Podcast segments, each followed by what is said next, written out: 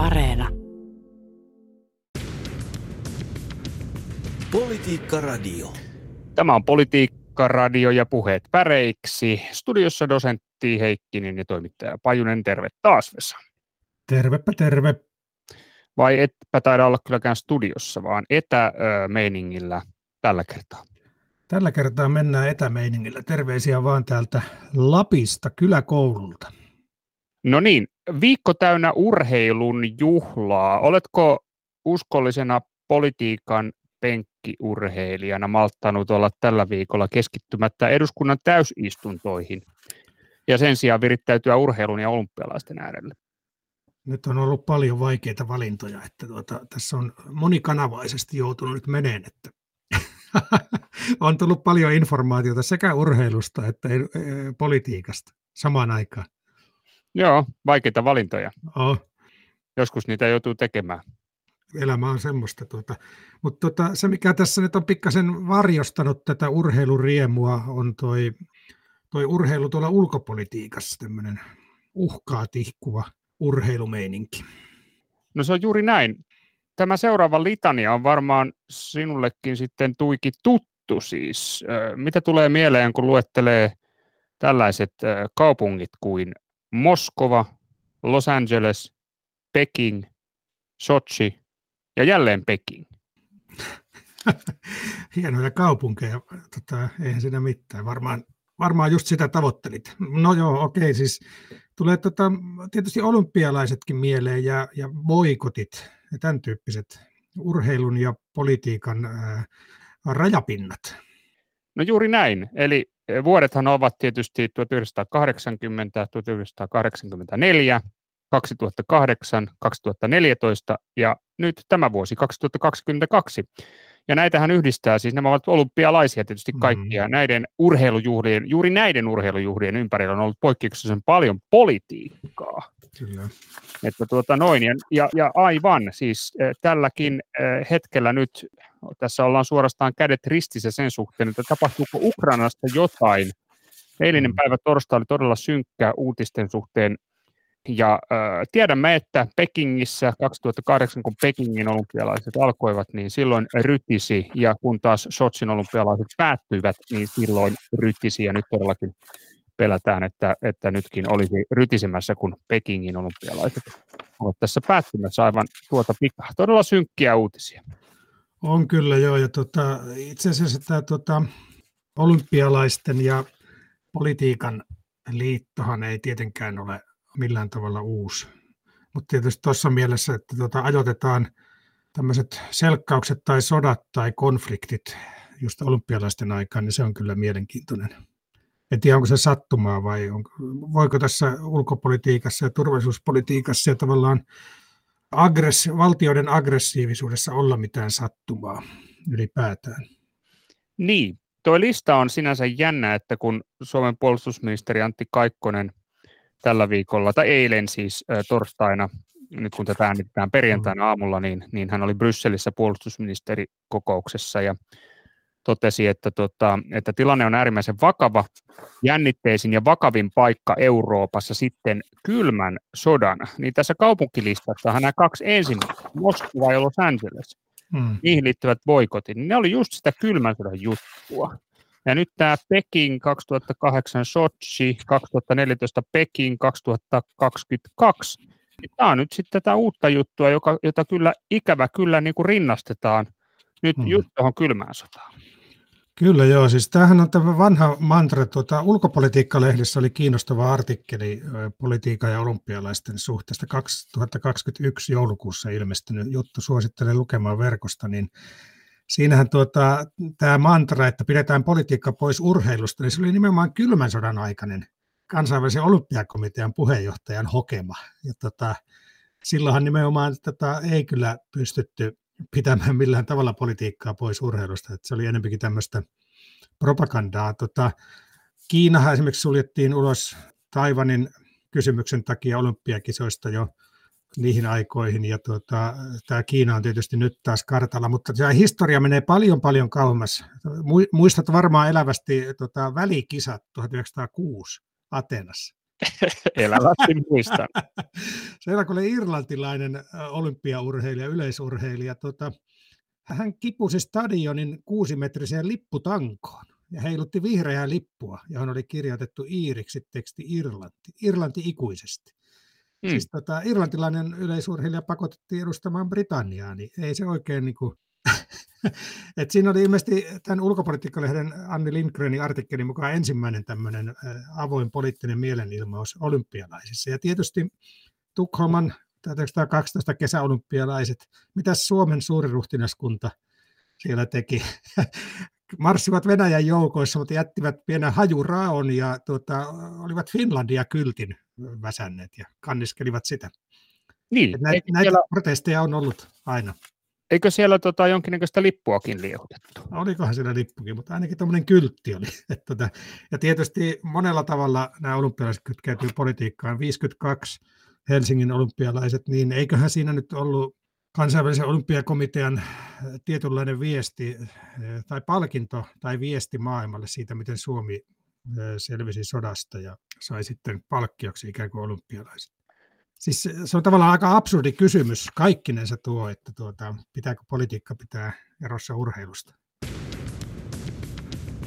Politiikka Radio. No niin, tota, uh, urheilu ja politiikka, uh, siis siitähän tässä on kysymys, mutta kuka tästä nyt sitten tietää tarkemmin? Ehkä meidän pitää kilauttaa tästä kansanedustajalle hiihtosuunnistuksen MM-pronssia vuodelta 2000 ja myös viesti kultaa ansainnut Rinteen ja Marinin hallitusten tiede- ja kulttuuriministeri Hanna Kosonen. Hänhän varmaan tietää jotakin politiikasta ja urheilusta ja niiden suhteesta. Kilautetaan kansanedustaja Hanna Kososelle ja kysytään, mitä tarkoittaa, kun sanotaan, että politiikka ei kuulu urheiluun? Se tarkoittaa varmasti sitä, että urheilijoiden ei pitäisi tarvita sekoittua politiikkaan, eli heidän pitäisi pystyä tekemään just sitä tärkeintä, eli urheilla. Päättäjien ja poliitikkojen pitäisi luoda ne puitteet urheilijoiden, että urheilijoiden ei tarvitse yhtään miettiä sitä politiikkaa, vaan ihan vaan sitä urheilemista. No kääntäen, kuuluuko politiikka urheiluun? Kyllä se kuuluu. Se on, se on ihan niin kuin erottamaton osa, jos ajatellaan niin kuin kansallisesti. Poliitikothan tekee ison osan niistä päätöksistä urheilurahoituksen osalta ja urheilukilpailuissa kyllähän se kansallistunteen kanssa on vahvastikin tekemisissä ja nämä kaikki kansalliset symbolit siellä, siellä on esillä.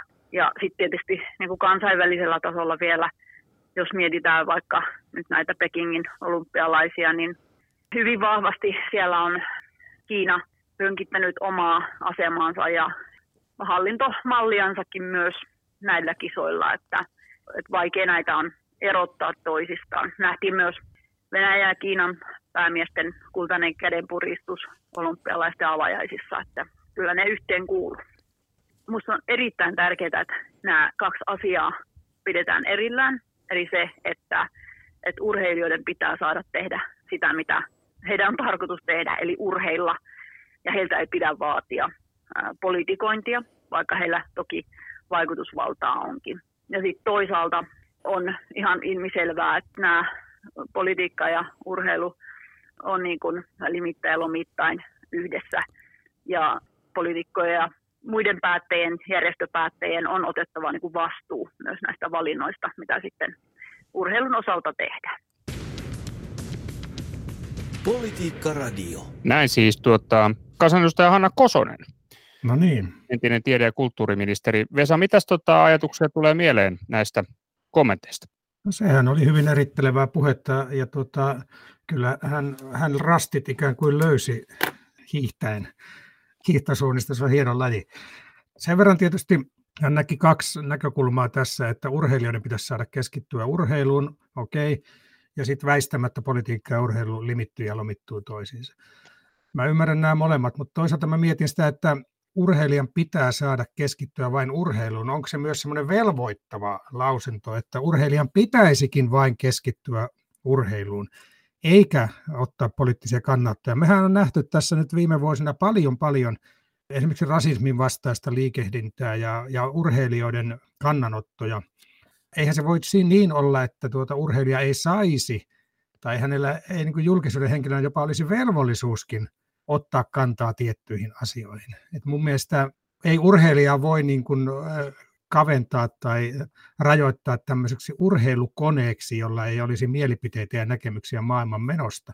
Toki niin, että tuota, vaikeahan se urheilijan on alkaa boikotoimaan, jos tuota herrat ja rouvat ovat päättäneet toisaalla, että tonne mennään ja tuolla kisaillaan, mutta kyllä urheilija muuten mun mielestä mielipidevaikuttajana voi vallan hyvin ottaa kantaa poliittisiin kysymyksiin. Mm, niin, se on ehkä tota, Ehkä tässä tavoitellaan sitä, että, että, että se on vähän epäreilu asetelma, jos me oletetaan, että nimenomaan se vastuu näistä poliittisista päätöksistä heitetään urheilijoille itselleen, heidän harteille, ja mm. heidän pitäisi ikään kuin mielipidevaikuttajina tai suurina tähtinä osoittaa mm. jonkinnäköinen protesti sitten, ja, tuota, ja myöskin riskit, mitkä tällaisesta toiminnasta koituu niin omille harteilleen.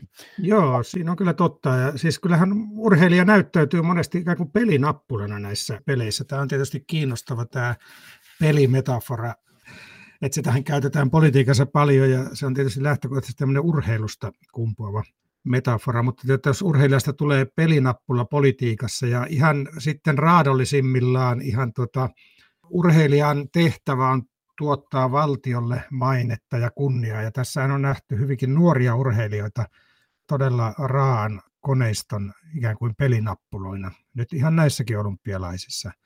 On siinä paljon tämmöistä sairaaloista piirrettä myös. Viittaatko nyt venäläiseen taitoluistelijaan teinitähteen 15-vuotiaaseen tyttöseen, joka nyt on myöskin doping-skandaalin keskustelussa ollut näissä kysymyksissä. Kyllä hänen ja ylipäätään siis se, miten nuoria urheilijoita ikään kuin käytetään hyväksi tämmöisenä poliittisena aseena.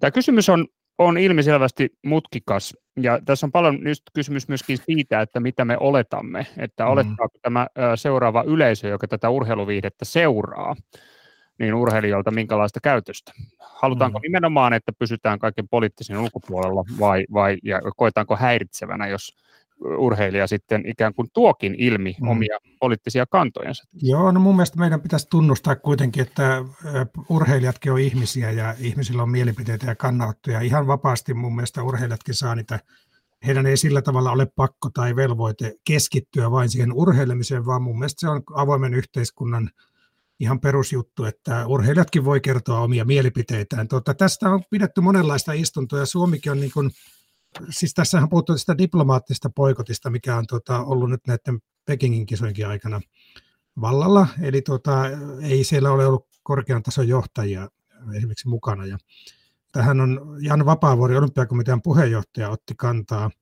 oli tämmöinen webinaari tammikuussa, urheiludiplomatia Suomen työkalupakissa, niin Vapaavuori sanoi, että emme boikotoi, mutta Suomi on aktiivinen toimija kansainvälisessä urheiluliikkeessä. Okei, no tämäkin on tietysti sellaista tasapainoilua, että ei voi sanoa, että boikotoi, mutta ei kuitenkaan lähetetä sinne korkean tason edustajia.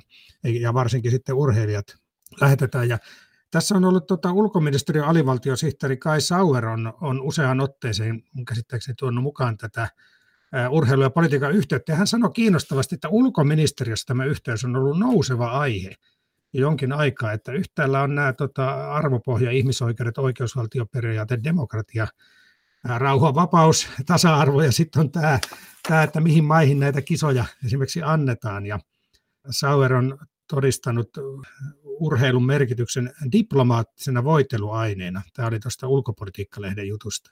Ja hän sanoi, että urheilu ja politiikan erottaminen on aika keinotekoista, ellei jopa tekopyhää. Politiikka-radio. Joo, Politiikka-radio tässä käynnissä perjantai ohjelma Puheet päreiksi. Äänessä dosentti Heikkinen ja toimittaja Pajunen politiikan puheiden jäljille. Ja tällä hetkellä äh, siis äh, urheilun ja politiikan mm. sekasotkun keskittyy. Näistä kai voisi sanoa. Tässä on viimeisimpänä Suomessa siis grillattu muun muassa tiede- ja kulttuuriministeri Antti Kurvista Kiinan matkoista, Pekingin matkoista, mm. Mahdollisiin olympialaisiin. Ja mä en tiedä, onko tässä nyt sitten ymmärretty tässä viime aikoina tämä olympiapaate ihan niin kuin nurinkurisesti. Mitä tarkoittaa? Kun, kun tuota noin, niin muistat varmaan siis olympialiikkeen olemuksen alkuperäisen ytimen, olympia-aatteen. Onko se mm. tuttu Minulla on se tietenkin tuttu. Hämärästi muistelen, että joskus on puhuttu semmoisesta. Se on rauhanliike. Kyllä, juuri näin. Siis taustalla on paroni Pierre de Coubertinin luoma olympismi, eli mm-hmm. olympia-aate. Se on 1800-luvun ajatuksia ja, ja periytyy periaatteessa tai pohjautuu näihin antiikin olympialaisten periaatteisiin, tai niitä on kopioitu siinä ja tota, osittain yhdistetty 1800-luvun lopun tällaisia yhteiskunnallisia elementtejä. Ja tota, Kupertään kirjoitti, että kansainvälinen urheilu voisi edistää yksilöllistä ja yhteisöllistä hyvän tahtoisuutta sekä maailman rauhaa. Että se on juuri näin, muistit aivan oikein. Tämä, tämä on varsinainen mm. rauhanliike, niin kuin pitää Kyllä. sanan varsinaisessa merkityksessä. Kyllä, kyllä. Että se on nyt itse asiassa tuossa joku aika sitten, hän, siis tämä vanha motto, nopeammin, korkeammalle, voimakkaammin, se liittyy tietysti näihin urheilusuorituksiin. Mutta siihen on liitetty neljäs sana. Huomasitko tämän? Tätä tuota mottoa on nyt päivitetty. Siihen on lisätty sana yhdessä. Joo, se on ollut varmaan tarpeellista. Joo, siis tota, onko tämä nyt olympiakomitean, kansainvälisen olympiakomitean puheenjohtaja, joka tuota, sanoi, niin on Thomas Bach, joka tuota, sanoi, että haluamme, että solidaarisuuteen keskitytään enemmän. Ja sen takia siihen on lisätty tämä tuota, yhdessä neljänneksi sanaksi. Eli toisin sanoen kansainvälinen olympialiike on nyt huolissaan siitä, että politiikka on vallannut nämä olympiaurheilun areenat aivan liikaa ja tälle pitäisi tehdä jotain. Joo, ja tässä on ollut kaikenlaisia skandaaleja, lahjontaa ja mihin näitä kisoja annetaan ja millä perusteella. Ja siinä on ilmeisesti nyt olympiakomitea joutunut tekemään aika kriittistä itsetutkailua, että minkälaisiin maihin ja missäkin mielessä näitä tota, kisoja annetaan. Ja ei toki olympialiikelle ainoa, vaan onhan tässä nyt esimerkiksi jalkapallokuvioissa ihmetelty, että miksi esimerkiksi Katariin annetaan jalkapallon maailmanmestaruuskisat. Näissä urheiluliikkeen kuvioissa toimii tietysti aika paljon poliitikkoja. Kyllä, kyllä. Siellähän on olympiakomiteassa esimerkiksi Sari Essa ja kävelijä sankarimme. Näin on, ja Essayahkin Pekingissä kisamatkalla. Joo. Yksi tärkeä asia tässä urheilu- ja politiikan yhdistämisessä on mun, tuli tuosta Essayahista mieleen, että, että sehän on normaali, aika usein tapahtunut Suomessa, että tuota, urheilija on sitten siirtynyt politiikkaan, näitä on paljon, paljon esimerkkejä. Sitten toisinpäin myös, että politiikassa olevat toimijat on ikään kuin saaneet aika paljon myönteistä julkisuutta urheilusuorituksillaan. Että tuota, kyllähän esimerkiksi Manun lentopallohommat oli aikamoinen niin Manu-ilmiön taustalla. Tämä hänen lentopalloharrastuksensa oli aika vahvasti esillä. Ja onhan Martti Ahtisaaren koripalloharrastukset ja no Sauli Niinistön lätkä, pipalätkä-hommat ja tämän tyyppiset asiat, niin nehän on tuonut paljon myönteistä huomiota politiikan toimijoille. Mutta tiedätkö muuten, mikä on Tarja Halosen alkuperäinen urheilulaji? Öö, pahan heitit, nyt pitää, pitää kaivaa, kaivaa esiin. E, tota, e, ei se ole tota, kaupunkipuutarhapalstan viljely No en mä tiedä, jos se urheiluksen lasketaan. Hänhän nykyään on ilmoittanut harrastamansa vatsatanssia, tai ainakin joku aika sitten oli vatsatanssi, mutta kyllähän tota, alun perin hänet vähän niin kuin ilmeisesti pakotettiin, tai oli tapana, että mennään voimistelemaan, kun ollaan tyttö. Niin tota, hän elannon iskussa oli voimisteluharjoituksissa. Ei ilmeisesti kauheasti niistä tykännyt kuitenkaan. Mm. Elannon isku. Kyllä, kyllä. Tarja Halonen, Elannon isku. Politiikka Radio. No joo, Ylevän ajatuksen mukaan urheilun kansainvälinen yhteisö lisää ymmärtämystä eri ihmisten ja kansojen välillä.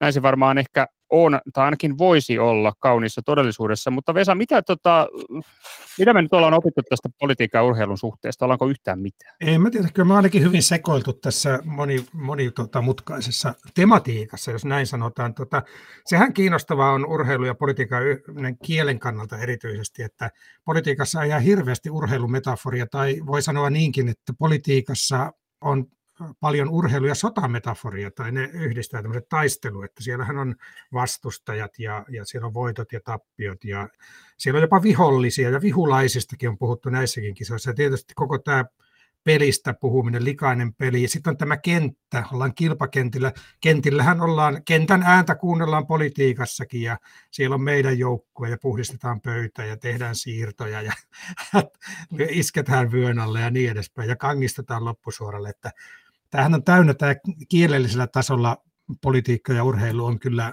aika tuota, tiukasti kytköksiä toisiinsa. Joo, näin se on. Tota, tästä pääsemmekin sitten varmaan lyhyellä asenteella mm. päivän politiikan sanaehdotuksiin. Kiitoksia hyvät kuulijat näistä ehdotuksista. Tässä on nyt tietysti olympialaisia vietetty ja hieman puntarissa on se, että, että missä kantimissa tämä nyt tämä kansainvälinen ystävyys ja solidaarisuus ja yhteistyö eri kansojen välillä nyt on. Tästä on tullut paljon meillekin ehdotuksia tästä nimenomaan näistä kireistä kansainvälisistä tunnelmista, mutta lähdetäänkö siitä liikenteeseen vai, vai urheilullisemmista ehdotuksista? Mitä Mistä me lähdettäisiin? Tuota, niin voisi itse ottaa tässä esille tuota, Seppo Kääriäisen. Hän ei meille ehdottanut sanaa, mutta tuota, hän puhui Iivosta suomalaisen hiihdon isähahmona. Sellaista tarvitaan niin voiton kuin tappionkin hetkellä. Johtajuutta sitä tarvitaan urheilussakin kirjoitti Seppo Kääriäinen tuolla Twitterissä. Mulla jäi tämä kin tässä, että missäs muualla, mihinkäs Kääriäinen tässä vihjaa. Hänellä on aika tämmöisiä filosofisia ja nämä twiitit monesti, että tota, mihin hän viittaa. Johtajuutta sitä tarvitaan urheilussakin. Ja tämä isähahmo tietysti on aika tämmöinen maskuliininen ja sukupuolittava ilmaus. Että tota, olisiko siellä peräti niin kuin viittaus siihen, että politiikassakin tarvitaan johtajuutta? Seppo jättää nämä aina, aina ikävästi auki. Meidän pitäisi varmaan nyt sitten ehkä jossain vaiheessa kilauttaa myös Seppolle ja kysyä, että mitä sinä tällä oikein tarkoitat. Kyllähän voidaan kilauttaa entisillekin kansanedustajille joskus.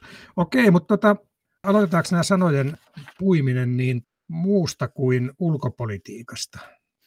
Sopii. Tässä on ainakin Hietikko ehdottaa heti, no joo, tämä on kyllä nyt osi kyllä mutta sotaisaa. Hän nimittäin ehdottaa näitä sanoja, jotka urheilu- ja politiikan kielessä ovat ikään kuin yhteisiä. Esimerkiksi nämä sotatermit, mutta tuota mm. tuota, noin, niin meneekö se nyt sitten tuohon ulkopolitiikan kokonaisuuteen? Mitä, mitä siellä oli?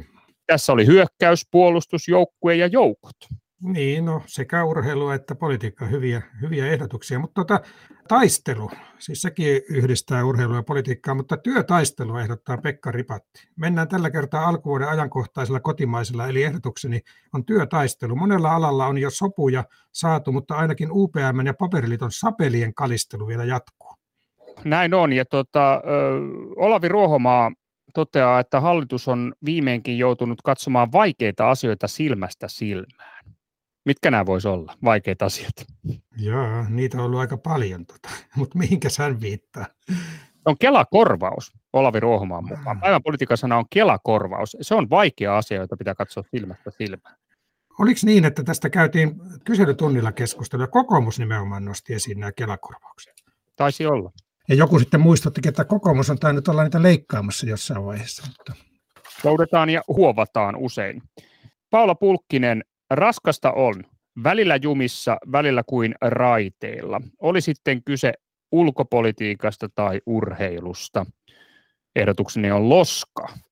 Se on kyllä hyvä ehdotus. On, siis se on tietysti tämmöinen aika eteläpainotteinen näkökulma. Täällä Lapissa kun on, niin ei ole kuule loskaa näkynyt. On näkynyt pakkasta ja lunta. Vanha kunnon talvi. Hieno ehdotus. Ja se ilmeisesti tulee toi loskasana tästä äänestä. Jos liikkuu loskassa, niin semmoinen los, loskahteluhan sieltä kuuluu. Että jos tämmöinen niin sanottu onomatopoettinen sana, mutta en ole ihan varma tästä. Se ei siis tule venäjän kielestä. Ei, se kuulostaa ihan venäjältä, mutta ei kaikki sentään venäjältäkään tule. Umpilippu on hieno ehdotus. Riku Virlander, mennään kohti ulkoasioita. No, loskakin on ulkona oleva asia yleensä, mutta tota, voisi olla henkinenkin. Riku Virlander ulkoasian valiokunnassa toimitettiin vaali ainakin Ylen nettiuutisen mukaan umpilipuin, olkoon päivän politiikassa siis umpilippu. Ja siis tässähän on taustalla se, että perussuomalaisten kansanedustaja Jussi halla valittiin ulkoasianvaliokunnan johtoon äänestyksen jälkeen. Kuusi ulkoasianvaliokunnan jäsentä jätti tyhjän äänestyslipun, mitä voi pitää jonkinnäköisenä protestina. Sehän ei, ei ole nyt ollut tapojen mukaista, vaan nämä on jaettu nämä eduskuntaryhmien vastuulla, että kenet he nostaa omalle paikalle sinne johtajaksi. Mutta näin nyt tällä kertaa. Siinä oli pitkä historia Jussi halla vanhasta blogikirjoittelusta. Ja Eeva Biodehan sitä umpilippuäänestystä sitten vaati. Ja hän on odottanut vuosikausia Jussi halla anteeksi pyyntöä halla vanhasta blogikirjoituksesta, mutta ei ole kuulunut sitä. Ja tämä on taustalla. Tämä siinä on taustalla. Se on aika pitkä ja mutkikas juttu. Mutta tota, hei mestari, Kai Pajukangas iivootti omansa, Hallaho astui askeleen mitan takaisin kohti päivänpolitiikan parrasvaloja.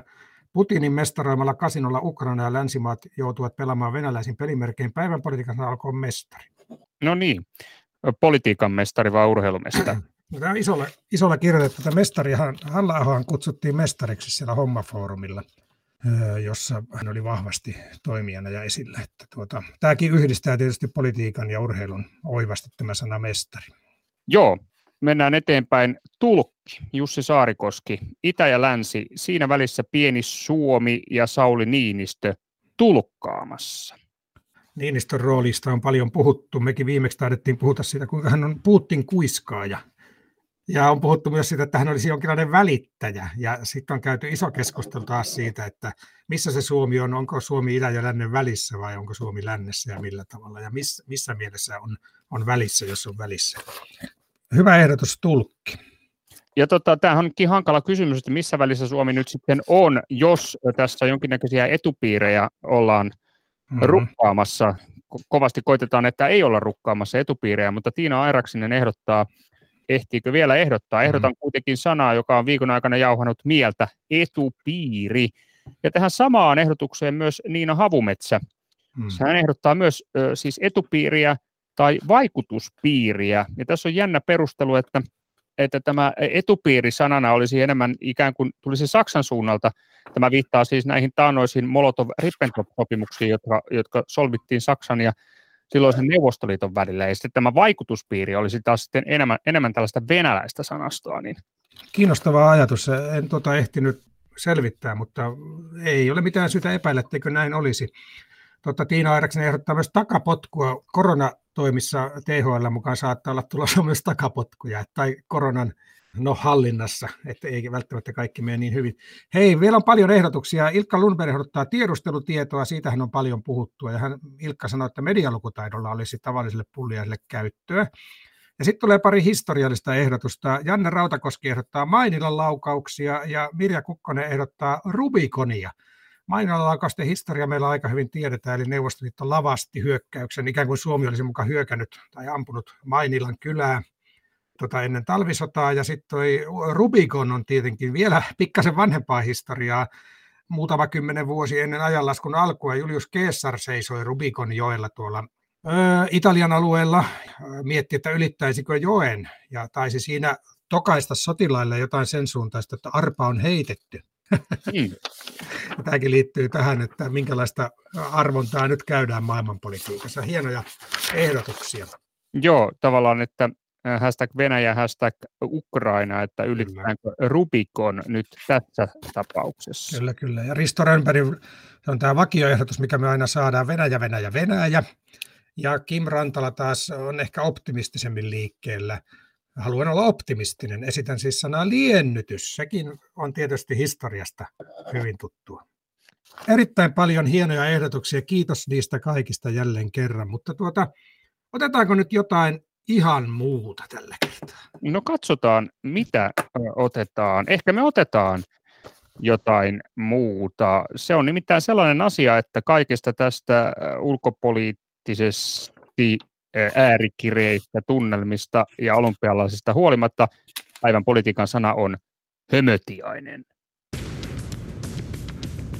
Politiikka Radio. No niin, tosiaankin hömötiainen. Siis uskokaa tai älkää, niin Suomessa hömötiainen, tämä yleinen metsien yleislintu, on erittäin uhanalainen ja EU-sakin käsitykseni mukaan vaarantunut laji. Miten tämä nyt liittyy politiikkaan? Siis tota, Vasemmistoliitto julkaisi vastikään tämmöisen listan keinoista luontokadon pysäyttämiseksi ja biodiversiteetin säilyttämiseksi Suomeksi. Ja, ja vasemmistoliiton kansanedustaja Anna Kontula loihe lausumaan, että tuota, onko kuviteltavissa Suomea ja suomalaisuutta ilman hömötiaista? Se on, se on hyvä kysymys. Onko tämä pieni lintu todellakin aivan suomalaisuuden ytimessä? Niin, se, hän yhdisti sen Kontula tähän suomalaiseen identiteettiin, että tässä ei ole kyse vain luontokadosta, vaan tavallaan niin identiteetin muuttumisesta. Ja Katti Häntänenhän tätä hömötiäistä ehdottaa. Kiitos hienosta ehdotuksesta. Katti Häntänen kirjoittaa, että ilmastopaneeli palautti arvion hallituksen ilmastotoimista odotettavissa kiivasta kädenvääntöä lisäpanostuksista luontokadon pysäyttämiseksi. Päivän politiikan sana eli PPS voisi olla hömötiainen, josko se ennen katoamistaan Suomen luonnosta aiheuttaa hallituskriisin. Hmm. Mä, oliko tämä nyt sitten, meni hieman sekaisin, oliko tämä nyt sitten uhanalainen vai, vai silmällä pidettävä laji? Ähm. Tämä ainakin kyllä niin pieni lintu, että kyllä sitä vähintäänkin silmällä joutuu pitämään. No täällä Lapissa niitä onneksi vielä näkyy, olen nähnyt aika paljonkin niitä, mutta tuota, se, kyllä se luokitus oli Suomessa erittäin uhanalainen ja EU-ssa vaarantunut laji. Ja se, mikä siinä on erityisen huolestuttavaa, se liittyy tietysti siihen, miten ihminen käsittelee ympäristöään ja metsiään, että tämä hömötiainen on metsien yleislintu, että sille ei ilmeisesti ole niin tarkkaa se metsätyyppi, että se ei varsinaisesti esimerkiksi vanhojen metsien laji ole. Mutta jos tämmöinen laji uhanalaistuu, jota tavataan kaikenlaisissa metsissä, niin kyllähän siinä herää kysymys, että mitä me olemme niille metsillemme tehneet ja tekemässä.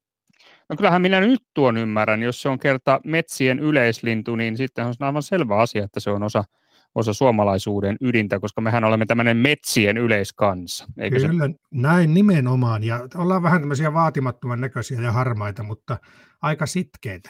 Ja nyt tämä uhka tietysti on päivän sana sillä tavalla myös, että nyt tuli todella vakavia lausuntoja. Esimerkiksi ulkoministeri Haavisto puhui uhasta. Sodan uhka on todellinen ja Joe Bidenkin sanoi, että Venäjän hyökkäyksen uhka Ukrainaan on erittäin korkea, että monenlaisia uhkia tässä on ja eri tasoilla, mutta tuota, ajateltaisiko myönteisesti, että tuota, Hömötiaisia sentään meillä vielä on ja yritetään pitää siitä kiinni, että hömötiaisia olisi tulevaisuudessakin, kaikista uhista huolimatta.